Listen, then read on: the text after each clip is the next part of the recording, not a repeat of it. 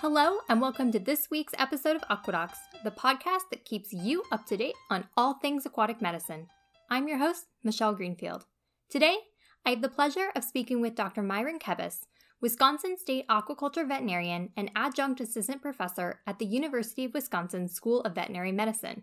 Hi, Dr. Kebus. Thanks so much for being on Aquadocs. Well, thanks for having me, Michelle. Absolutely. So, I was hoping we could start with a brief overview of what it means to be a state aquaculture veterinarian. Well, I work with the Wisconsin Department of Agriculture, Trade and Consumer Protection. And in Wisconsin, fish health regulations for fish farms is regulated by that department. And it's kind of unique because if you look at many states, fish health is still within the realm of natural resource agencies. Now, in Wisconsin in 1997, the legislature moved it to agriculture because through the encouragement of fish farmers, they acknowledged that fish farming is farming. And as a result, it fit most appropriately within the agriculture department. And at that time, you know, there were already programs, of course, for dairy, beef, and swine and poultry. And Wisconsin was one of the first states to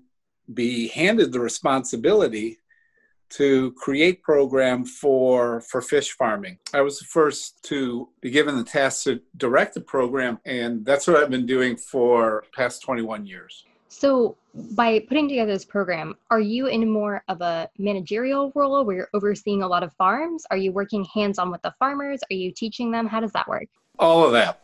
Let me go back. I graduated in 1992 from University of Wisconsin Madison. No, I'm going to go back even further. Before 1988, when I started, I worked with fish farms. I worked in aquaculture. So I had it in mind before I went to veterinary school that I wanted to create a, a marriage between my interest in fish and my interest in veterinary medicine.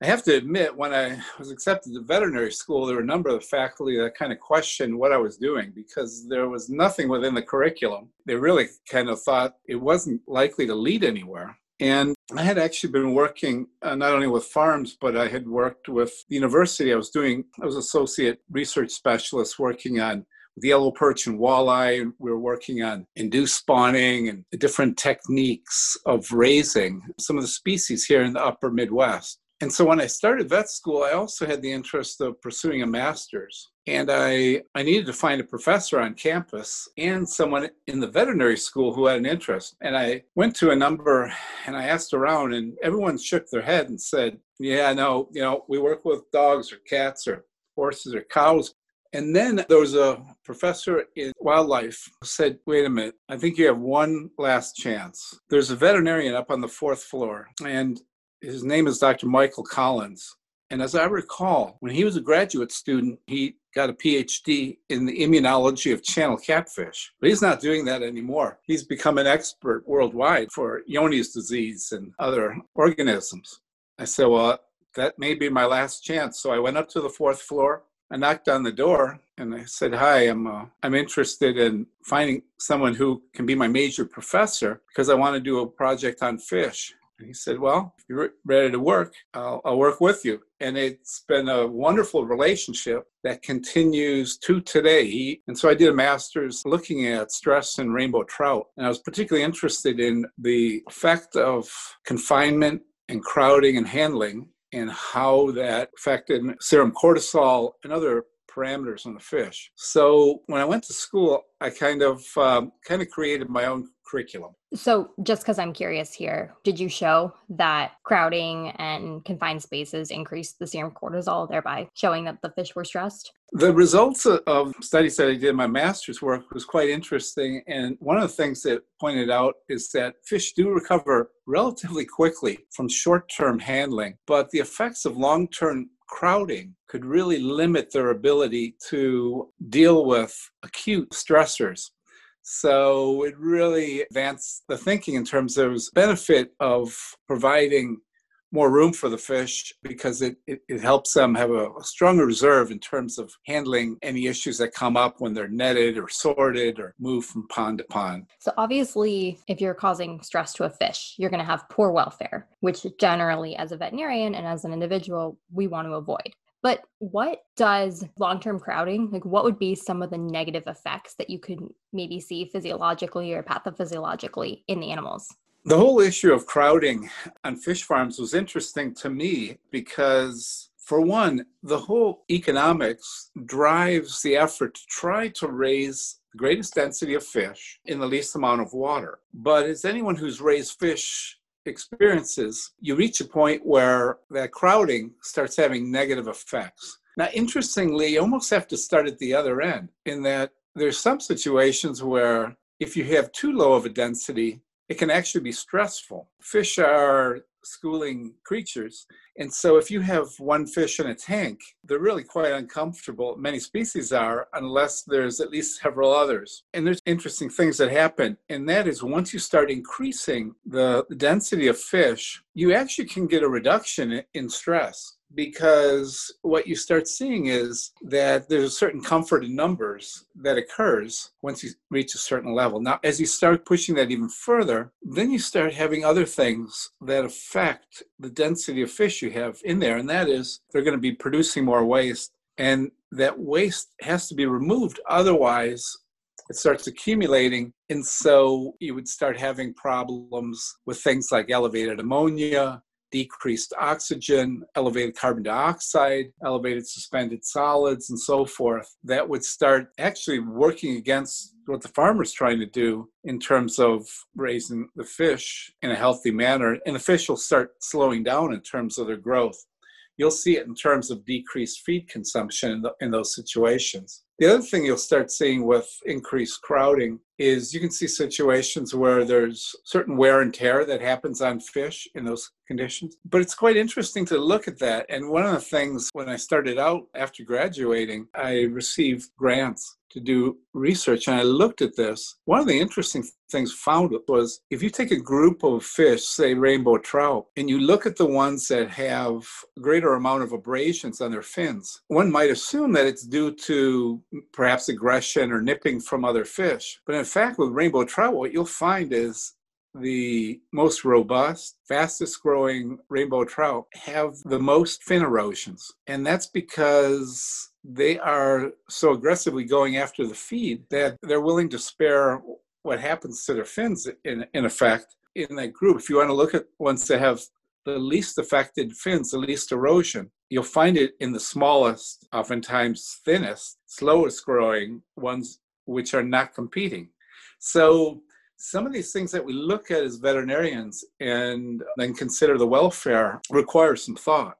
So for those animals then, is it a concern that the larger ones have these abrasions on them or is it considered that well they're feeding they're not causing any debilitating injuries we're going to let it go no, I think it's a concern. And so, one of the things that we've learned to do is distributing the feed more broadly so that there's less reason for them to have to compete, you know, and fight in the same spot for that food.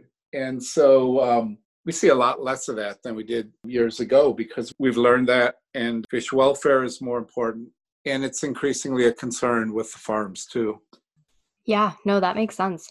Since we're talking about feed, I'm sure that there's some people listening who might have never seen an aquaculture farm and don't know the types of machines that are used to feed the fish and might have an image of, you know, putting a couple pellets in for a goldfish, which would be very different. Do you think you could try to describe a visual for us, you know, how you have that distribution of feed? So feed is distributed in a number of different ways depending on type fish farm. And there's many different types of fish farms. There are catfish farms in the south, which are a number of acres, you know, five, ten acres. In those cases, oftentimes you have feed that's projected out from a device that's pulled behind a tractor and is broadcast, flies through the air and lands on the surface. It's typically a floating feed, and the catfish come up to the surface and eat. On a lot of our medium sized farms, whether they be trout farms and game fish farms, which would include farms that raise everything from, you know, walleye, northern pike, bass, and so forth, there's a lot of hand feeding. So it involves a farmer walking around with a bucket, five gallon bucket, with feed in it and a scooper and throwing that feed out in a broad area. And then there's variations in between. You'll see on smaller and medium sized fish farms automatic feeders, which are devices that hold larger quantities of this floating feed and may have a metal rod that goes into the water. And the fish actually learn that if they bump that rod, it tilts a plate, and that plate opens up a gap. And from that gap, a floating feed falls onto the surface. And so there's a whole variation there, all the way to the level of if you look at some of the net pen salmon farms, they have underwater cameras where they're distributing the feed underwater and they're able to watch and monitor the feed and then stop the feed when the fish are not feeding. That's super interesting. I don't think I'd realize the variety of ways you can feed farm fish. So I'd like to pivot to talk about how fish management is different from the management of other feed animals, since I know you've worked with other feed animals before. 10 years ago, my boss came to me and said, Dr. Kebus, you've been doing a great job with fish farms. How would you like to direct poultry farms as well? And I said, No, not really. But she didn't walk away. And I looked at her and she looked up at the ceiling and I said, Do I have a choice? And she shook her head and said, No, not really. So I started an adventure after more than 20 years of exclusively working with fish farms, of working very closely with poultry farms. And what's interesting is there's great similarities. So, in, in both regards, we're dealing with large numbers of animals, small animals, with some of the same terms. We talk about hatching, we talk about incubation. And from a veterinary standpoint, we're really looking at population medicine where if we're looking at a pond where the farmer is sharing with us that the fish are not growing well or they're sick or they're dying then in an effort to determine what's going on we'll typically look at a sample. And it's important too how big of a sample we look at. Some cases we may be able to discern what's going on looking at as few as five fish some cases, we may need to sample 60 fish or 150 fish, particularly if it's a disease that's at a very low prevalence and we need a fairly high confidence that we know what we're looking at. So, since you mentioned that, let's talk about one of the examples where you had to evaluate the prevalence and you had to figure out how to get rid of this infectious disease. So, back in 2006, you worked on preventing the spread of viral hemorrhagic septicemia. So, first off, what is viral hemorrhagic septicemia? And then, you know, what were some of your first thoughts and processes for trying to eliminate it? No, not at all. And, and I could talk about it, but I can think of some uh, more interesting diseases. Okay, great. Let's talk about a better one. and it's natural that viral hemorrhagic septicemia comes up. And, you know, Cornell's done a lot of work on it. It was a big issue, the effect of the region. But the reality is, it never affected any fish farms. Hmm. And there's been a lot of effort that I've been involved in in terms of dealing with what kind of testing and that. But I think I got a more interesting case for you. 10 years ago, I, along with my colleague, Dr. Michael Collins, started a fish health course where each year we take 12 veterinary students and we go out to fish farms. And several years ago, when we went out to one of the farms that we visited, a trout farm, in fact, the largest trout farm in Wisconsin, we had several students who said, Boy, this is really interesting. Is there some project we can look at? So I went to the farmer and I said, I've got some students that are interested, and is there something we could look at that would help you? Said, Well, we've had this problem for years at this particular age on the farm, and we can't figure out what's going on. I said, Well, great. Why don't I come back with the students and let's apply some of the techniques of fish veterinary medicine to try to figure out what's going on? When we looked at these uh, fish, it was particularly affecting fish that were in the three to six month age group. At that age on the farm, they were raised indoors in tanks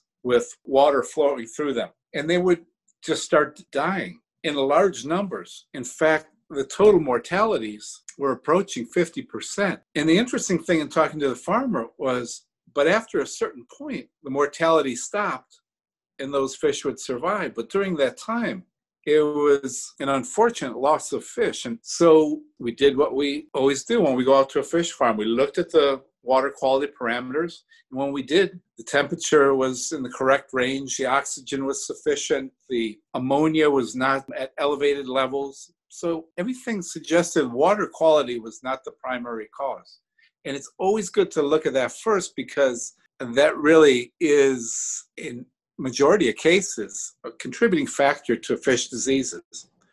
Next thing we did was we carried out necropsies and we used a technique that I developed, the modified fish health assessment. And we looked, and one of the things when we looked at the fish, we began to see was that in a number of these cases, the fish were thinner than we would expect. And there was also a certain paleness to the digestive tract. And when we took the digestive tract out, instructed the student to open up the digestive tract and put the contents on a slide with a drop of water, cover slip on top, and examine it under a light microscope. And the student kind of leapt out and said, Dr. Kebus, take a look at this. And under the microscope were tremendous numbers of actively moving protozoal organisms. And I knew, because I'd seen this before, this was spironucleus. So here we had identified what was causing this. And fortunately,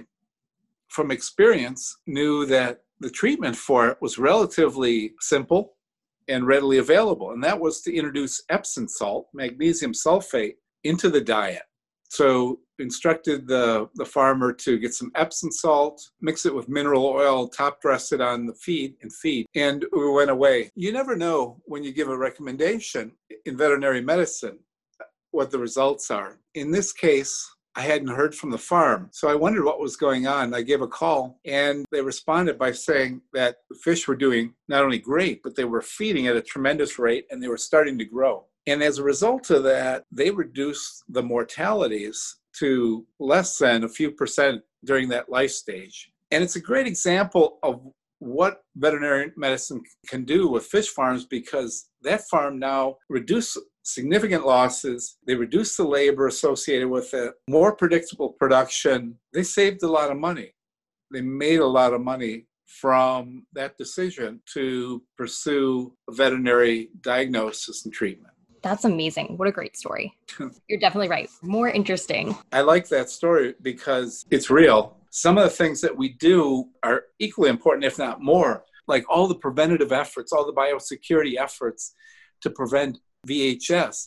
Yeah, that's probably why we didn't see it on the farms, but it's harder to demonstrate. And the other part of the story, too, is we returned. After we heard from the farmer that the fish were doing better, we wanted to convince ourselves. So we returned a month later to do an examination, a sample of that group that was now growing better and was healthier. And our effort was to see if we could find those parasites, which were there in tremendously high numbers prior to our recommendation for treatment. And I have to admit, I was surprised. We struggled to even find any. And in that regard, this is a nice example where treatment recommendation was was very successful. That's awesome and pretty much what we all want out of veterinary medicine. So let's go back in time a bit. How did you start your own practice? So when I graduated in 1993, I, I knew that I wanted to do fish medicine, but I also had devoted a lot of effort to learning about other aspects of veterinary medicine. I mean, prior to veterinary school, I had worked in a small animal clinic. I'd ridden with large animal veterinarians. So when I graduated in 1992, I took a position as a mixed animal practitioner in Lake Mills, Wisconsin. And I worked with Dr. Bill Stork, who now owns that practice. And in the morning, we would go to dairy farms. And in the afternoon, we saw dog and cat calls. It was a year later that I left that and started my own practice. And I was the first veterinarian to start a private fish veterinary practice that provided service to fish farms. So a lot of people thought I was nuts. And some days I thought I was nuts. But I started out by getting a list of the fish farms, and I would drive out to the fish farms and I'd pull up in the driveway. I get out of the car and they say, Who the hell are you? And I say, Oh, I'm uh, Dr. Myron Kebus. I'm a fish veterinarian and they would say, What the hell is that? And so the beginnings of my career in fish medicine was really an effort to introduce not only myself, but the concept of fish veterinary medicine to fish farmers who had not seen this concept presented. So, and this still is a challenge today for veterinarians in this area. We have to constantly educate the farmers and the clients on what we can do and how we can help them. I completely agree. Educating farmers and honestly everyone involved in the production line is so important. So, how did you transition from private practice to being involved in Wisconsin state agricultural programs? So, I started Wisconsin Aquatic Veterinary Service working with fish farms in Wisconsin, and I expanded to working with farms in Michigan and in Minnesota and, and in other states.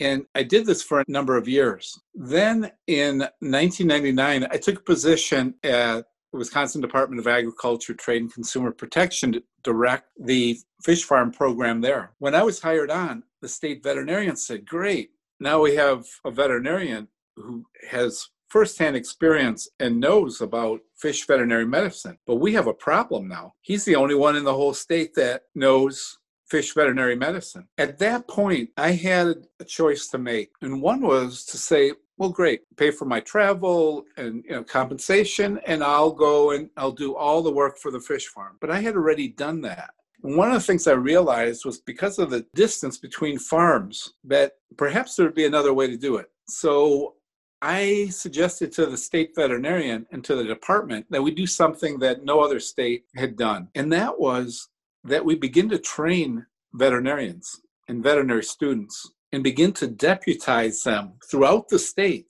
so that the farmer who was 300 miles in northern Wisconsin would have a veterinarian closer than 300 miles away and so forth. So, with that, state veterinarian said, Well, how are you going to do that?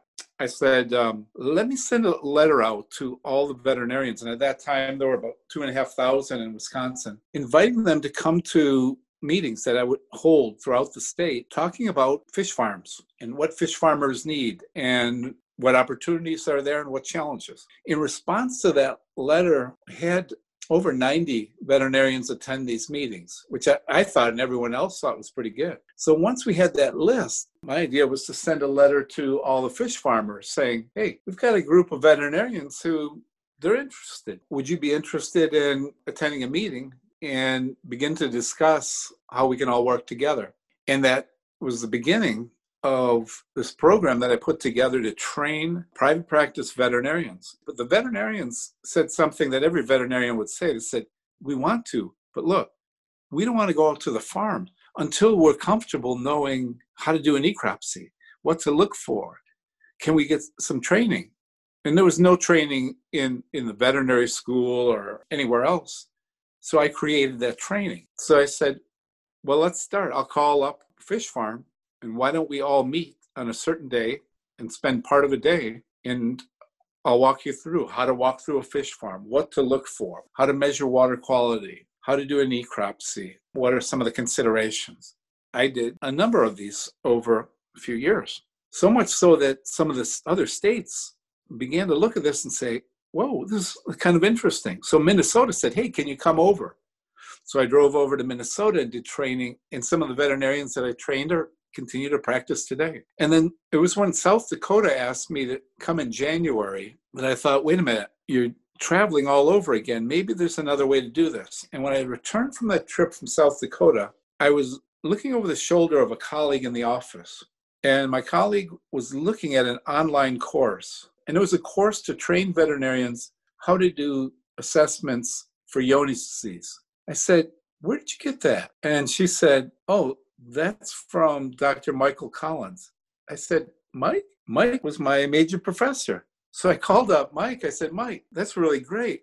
Can we do one for fish? He said, Sure. We just need to get the funds for it. And so he and I applied for a grant from USDA. We received funding and we developed a five module online course to train veterinary students and veterinarians on how to do work on fish farms. First module introduces them to some general concept. What do fish farms look like? Another module on water quality, because that's very important basis. Another one looking at biosecurity. And then the fourth and fifth ones focus in on how to do a fish health inspection, which is the major work that veterinarians do on fish farmers.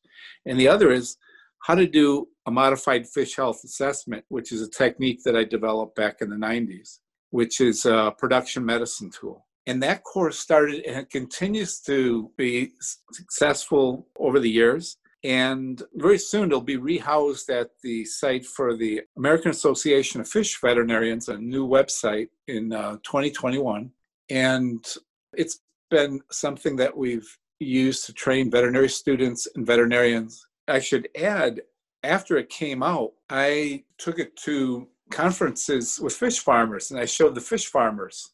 And they said, Wow, that's really great. Can we take it? I said, No. They said, What do you mean, no? I said, Why don't you wait? Let me develop one for fish farmers. So I joined up with another colleague, Dr. Chris Hartleb, out of University of Wisconsin Stevens Point, and we developed an online course for fish farmers on how to use the veterinarian, how to understand what the veterinarian is doing and the basis for the number of samples that are taken and time that it takes for laboratory results to come back. That one has been even more broadly received and continues to be used not only throughout the country but throughout the world. Same as with the veterinary one. Veterinarians from all over the world have taken that. Those modules sound amazing, and as a student, I'm always looking for more opportunities to learn about this field. Speaking of which, before I let you go, do you have any advice for our student listeners? I have a lot of advice. Um, sometimes my family says I have too much advice, but my advice to students who are interested in pursuing fish veterinary medicine and working with fish farms is to reach out and to meet people. It's a wonderful small sector of veterinary medicine, but a very inviting and very good group of veterinarians who are willing to help. Mentorship is very strong within the fish veterinary community. That's such great advice, and I'm certainly glad that I reached out to you because I've learned a bunch and I can't wait to get more involved in the fish vet family. Well, Dr. Kebus, it has been an absolute pleasure. Thank you so much for being on Aquadocs today. Yeah, good. Well, it was a real pleasure talking to you. And that's going to do it for this week's episode of Aquadocs. I'd like to thank Dr. Myron Kebus for being on the show this week, as well as thank all of you, our wonderful listeners, for tuning in. As always, check out our Facebook, Twitter, and Instagram to stay up to date on the latest Aquadocs news. And if you've got an extra minute, I'd really appreciate it if you could rate us five stars on Apple Podcasts. It really helps new listeners find the show. I'm Michelle Greenfield. Stay healthy, stay safe, and we'll see you next time here on Aquadocs.